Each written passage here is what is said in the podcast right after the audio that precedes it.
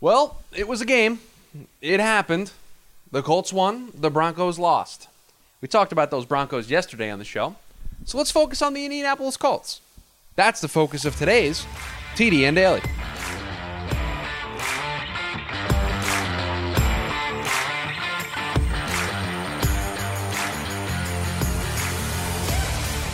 And welcome into the Friday edition of the TDN Daily Podcast. Chris Schubert back once again to close out the week here on the show. And boy, do we have a interesting game to get into here on the show. Kyle Crabbs is going to join us in a few minutes to give us his thoughts on this Thursday night football game that will be talked about probably not for good reason for for a very long time. Some housekeeping to take care of. You guys know the drill. This show brought to you by Bet Online. Football is back, even though it didn't look like it last night. Bet Online remains your number one source for all of your football betting needs this season. You'll find over there the latest odds, matchup info, player news, and game trends. And as your continued source for all of your sports wagering info, Bet Online features live betting, free contests, live scores, and giveaways all season long. They are always the fastest and easiest way to bet on all your favorite sports and events like Major League Baseball. We got the playoffs starting tonight, MMA, tennis, boxing, and even golf. Head on over to betonline.ag to join, and you're going to receive a 100% welcome bonus with your first deposit. Make sure to use our promo code BELIEVE, that's B L E A V, to receive your rewards. Bet online where the game starts. And folks, I will I will make an admission here. I am doing this show. I'm looking up the window right now of a hotel room in Birmingham, Alabama. Tomorrow night, I will be heading with the draft dudes to Alabama, Texas A&M. So I was on a plane yesterday, two planes, two flights, in fact, from Phoenix to Birmingham. And now, while on these flights, I knew I was going to be at least missing some parts. The Colts Broncos game. There's going to be a little bit of a window there in between where I was going to be able to check in, throw the game on, be able to see what was going on, check in with the members of the TDN staff, see see what was happening. And boy, when I walked off that first plane to get on the second plane, did I walk into whatever you guys got to experience when watching Thursday Night Football. And the Broncos were the focus of the Thursday show in the lead up to that game. And it feels as if we should probably talk about the Colts side here today on the show because I don't know what the heck happened in that football game. I'm sure you're still wondering what the heck happened in that football game, but I can't help but look at the way the Colts won the football game 12 to 9 in overtime, largely in part due to some mismanagement, some poor decisions from Russell Wilson, just the Broncos being a bit of a mess all across the board. But the Colts, we've been doing this for a while. We keep bringing in quarterbacks year in and year out, veterans to be able to lead this younger roster of players. And it kind of worked with Philip Rivers. It certainly didn't work with Carson Wentz. They had to immediately undo that. And now we're doing it with Matt Ryan. He's fumbled the ball 11 times already this season. The offensive line is in shambles and unable to protect their quarterback. Jonathan Taylor is hurt and also hasn't looked like much of the player that we saw a year ago. What Chris Ballard and Frank Reich have put together here in Indianapolis is not working. Yes, they are 2 2 and 1. But I'm going to use a term here, and I'll probably use it later on when talking with Kyle repeatability. The way you win football games matters just as much as the fact that you win them, at least in the early stages. Now, in the playoffs, give me every gritty win you can get. I don't care how you get it done. Field goals that hit all three parts of the upright, I, who cares? Win football games, move on to the next round. But when we are in the early stages of the season, and this is week five, we are five games in, how you win tells me how sustainable what you're doing is. And folks, I ask you this question. The Indianapolis Colts last night, they win the game 12 to 9 in overtime. How many teams could they have played that game against and won? And the reason why I ask that question is this is not new. This is the way that they have played. Other than their big win against the Chiefs, this is the way they played. Didn't play well against Jacksonville. Had to come from behind out of nowhere and use all of the offensive might that they had in the system to be able to come back and tie the Houston Texans. This is what the Colts have been the entirety of the season. And to answer the question that I just asked all of you, maybe the Bears? The only other team that the Colts could have played that specific game against and won? So yes, they won. Yes, they're 2 2 and 1. Yes, they're tied statistically for first place in the AFC South. But did anybody wake up today on a Friday feeling better about where the Colts stand in the playoff picture in the AFC? The answer to that is clearly no. The answer to that is this is a team that has problems. This is a team that can't protect their quarterback. A quarterback that is turnover prone right now. We don't have a lot of wide receiver options outside of Michael Pittman Jr. We're banged up on both sides of the ball. The train keeps moving, but it's pretty close to falling off the tracks. And right now, somehow, someway, last night they were able to keep it on the tracks for one more week. But we cannot sit here and say that this team is trending in the right direction, that we feel any better about this team than we did a week ago, that we feel any better about this team than we did when they shockingly beat the Chiefs and had to make a miraculous comeback to be able to do that. So this is not, I think, a good trend for the Colts moving forward. But like I said, I was on a plane, didn't get to see a lot of the game. Let's talk to somebody who did see the game. He, for all of you, and for the sake of this show, sat through that game. He's going to give us his thoughts, and we're going to talk about the Colts. Let's talk to Kyle Crabbs. Kyle, I said it in the monologue to everybody. I owned up to it. I said I did not watch the Thursday night football game. Lucky you. I was on two flights to get here where you and I are doing this podcast from a hotel room in Birmingham, Alabama. It's the title of the show. What the heck happened last night, Kyle? What the heck happened? Uh, I believe Tom Brady sniffed this out when he was asked about the parity across the league. He said, "See a lot of bad football."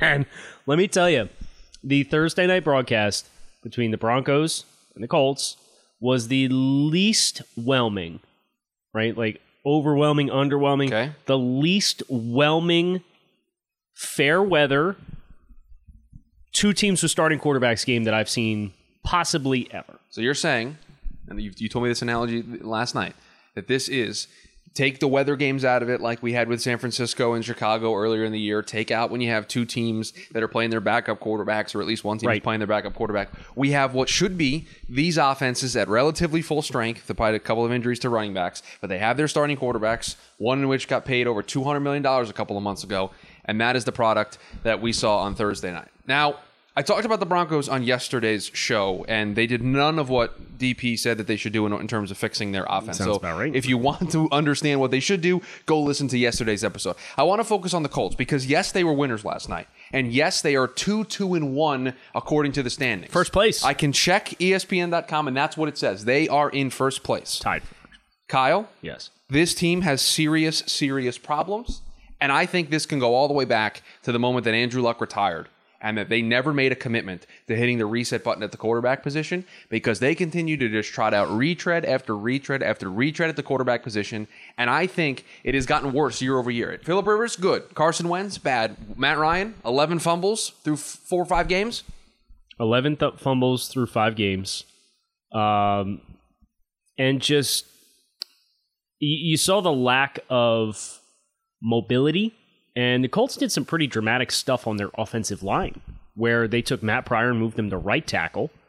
And they took Braden Smith and moved him inside to right guard. And they started their third round rookie Bernhard Raimann at left tackle in this game.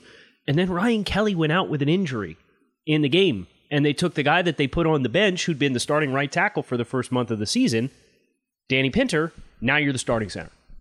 And I don't know what the situation is with Ryan Kelly. It was a hip, but no.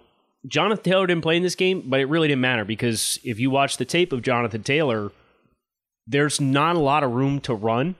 And he himself has not looked like himself thus far this season. So it's a very, very toxic mix.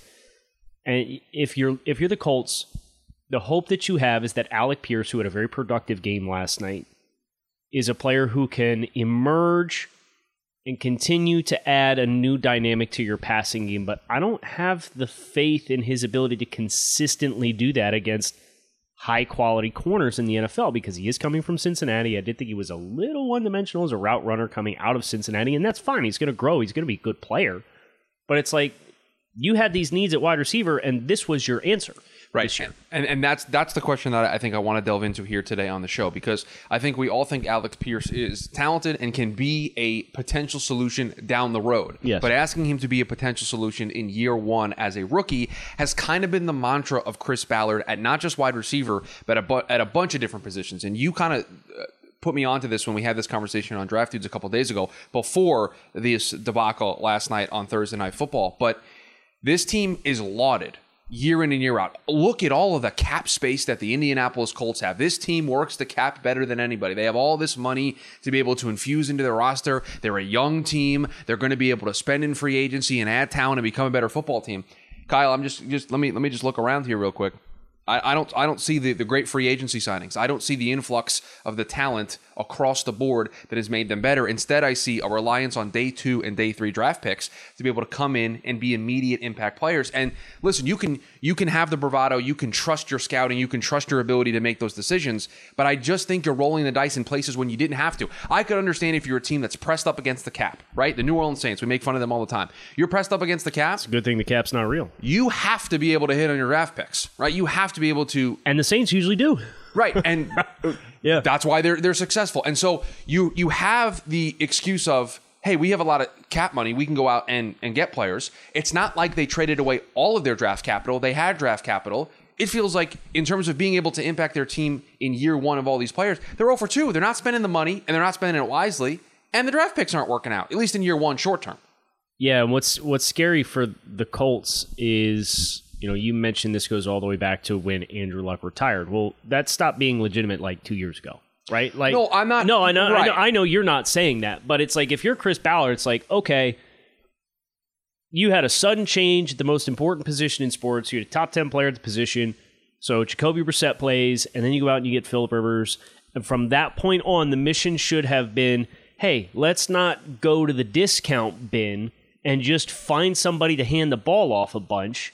It should be let's go f- take advantage of the fact that we do have this young, talented nucleus that does exist, that has existed for the Colts, and let's invest and push our chips in. And I think it's the apprehension from Chris Ballard to do that that has now put them in a position well where you know, the nucleus of the roster is not as good as it was two years ago. The offensive line is dramatically underwhelming versus what the standard has been there. And we've talked about the relative inexperience of a lot of the players in the skill position groups. And then defensively, Stephon Gilmore's a, a great ad for them, and they've been playing pretty well defensively, but now you're starting to deal with some injuries where Shaquille Leonard, you know, missed the first four, three games, came back and got hurt hurt. Yep. So it's it's just really scary where like this season can get away from you and you have committed yourself to building a team with a formula for winning games that offers you very little margin for error. Like even Matt Ryan as a quarterback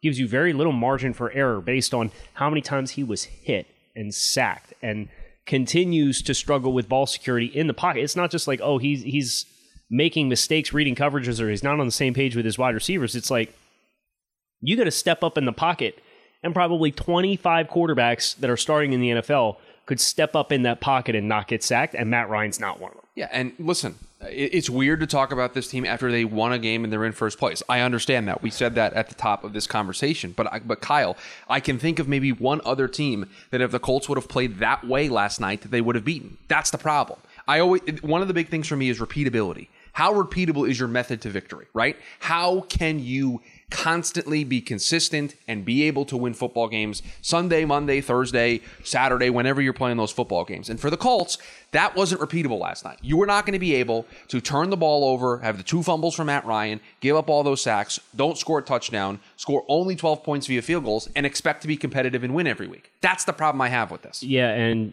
I think one of the things that we're missing here is we were the Broncos deciding to kick a field goal away from them probably having their second tie. You know, they Dude, tied. that would have, you would have had a meltdown if a team had two ties. correct. I wouldn't. And- you wouldn't have been on the show we're, today. we're already upset with with how the Colts have have assembled this group, but they're a team that has has kind of walked the tightrope of win now, but not be irresponsible. But at some point, and I, I think the way that this season is going, like if we get to the end of the road and there are not changes made from the brain trust, they are going to have to go all in because now the pressure, like the pressure is starting to get turned on, and at the end of the day, it's one in the wing column. Good for you guys. Try to build on it. But I know if I'm going into the film study today, I don't feel particularly good about what happened on the offensive side of the ball. And can I tell you the other thing? And this is the bigger picture conversation that I think we can close on and, and, and talk about. But Kyle, they won last night, right? They went to two, two, and one. Well, I'll say it again: two, two, and one. The Indianapolis Colts tied for first place in the AFC South. I don't think we sit here today and talk about this team as a contender in the AFC. They might be able to sneak into a playoff spot if they're able to put together some wins. But Kyle, the thing that I have concerns about, the thing that concerns me the most, is they might win too many games to put themselves in a position to get a long-term answer at quarterback. And then you get yourself into a situation of do we now quadruple down on the current strategy that we have been doing You can't. or we go all in and we use premium draft capital to try to move up to be able to get our quarterback with a roster that has a lot of other holes in it. You, you, you see the scenario I'm painting here? It's not a pretty one. And th- this is where we've been stashing all this cap space all this time. You got to spend it all. You got to say I'm Every not- single penny. I am no longer concerned about my 2026 cap flexibility. I need to spend now, backload contracts, go all in for a young quarterback, try to plug the rest of the holes via free agency, and then from there, like just the, the way that you have strategized managing the cap and, and managing your roster is no longer, and that's the biggest problem, right? We talk about team life cycles, right? Rebuilding team, young contenders, win now mode, directionless franchise, all these things with with you can't have the same strategy when you're not in the same life cycle. And that's where the Colts are when Chris Ballard started, you're a rebuilding team. So all the things that we're talking about, they're great. But now that you're actually trying to win, you can't approach building a team the same way, and they haven't changed that yet. well, what are we stashing the cap space for, Kyle? Who do we got to pay on this roster that's going to have absolutely break the bank? There isn't anybody, and that's the problem. Right. Why? Why? I, I listen. You have a bunch of young talent that you know, man. That that, that first round pick, it's going to become year five here pretty soon. I got to get this guy under contract. I have to, you know, give him a big long term extension. Fine, keep the money in the bank, hold it. But again, I ask, what Leonard contract extension, Nelson contract extension, Darius Leonard or um, Shaquille Leonard contract extension. The only player you really to worry Jonathan about, Taylor. worry about paying And- and- is the cheapest position in all of football. So what are we what are we hoarding the money for? The quarterback. You, can have all that clep, that cap flexibility, but if you're not going to ultimately empty it for for talent on your roster, and maybe other than what Michael Pittman Jr., that's really the only other player that might be with outstanding that would need a big time contract. Okay, and we're not spending it in free agency. So what's the point of keeping the money? We don't have in-house needs to address. We don't have free agency needs that we're going to address. And oh, by the way, we haven't figured out this quarterback thing since Andrew Luck retired in 2019. And they didn't even handle that well because they just immediately, before the season started, said, hey, Jacoby Brissett, here's a multi year contract extension, be our starting quarterback. Like, we, they haven't handled any part of this properly. Yeah, and extenuating circumstances in in when Luck retires, but beyond that, the the the, the approach has to change. Point blank. Period. And I think you saw that last night that even though they won, that this is a team that doesn't feel like they're going to go very far, and each one of these wins might actually do more harm uh, than good. Kyle, I appreciate uh, you um, watching the game on my behalf. You didn't know that going in that you were doing that. I did though. but I appreciate you doing that and then having this conversation with me to it's weird to talk about a team like this after they won, but I talked about the Broncos yesterday, so it felt like the Colts deserved their moment in the spotlight. So thanks for giving me a few minutes, Kyle. that was good catching up, Chris. Oh, and one more thing. Everybody buckle up. If you thought Colts Broncos on Thursday night football was a spectacle, you're getting another one next week. Washington Commanders, Chicago Bears. Yes, that's right. We're going to follow up a pretty pitiful Thursday night football game with another one. This time, I'll be there to watch it all, and we'll talk about it when it happens. That's it for the Friday edition of the show. Everybody have a great weekend. Talk to you on Monday.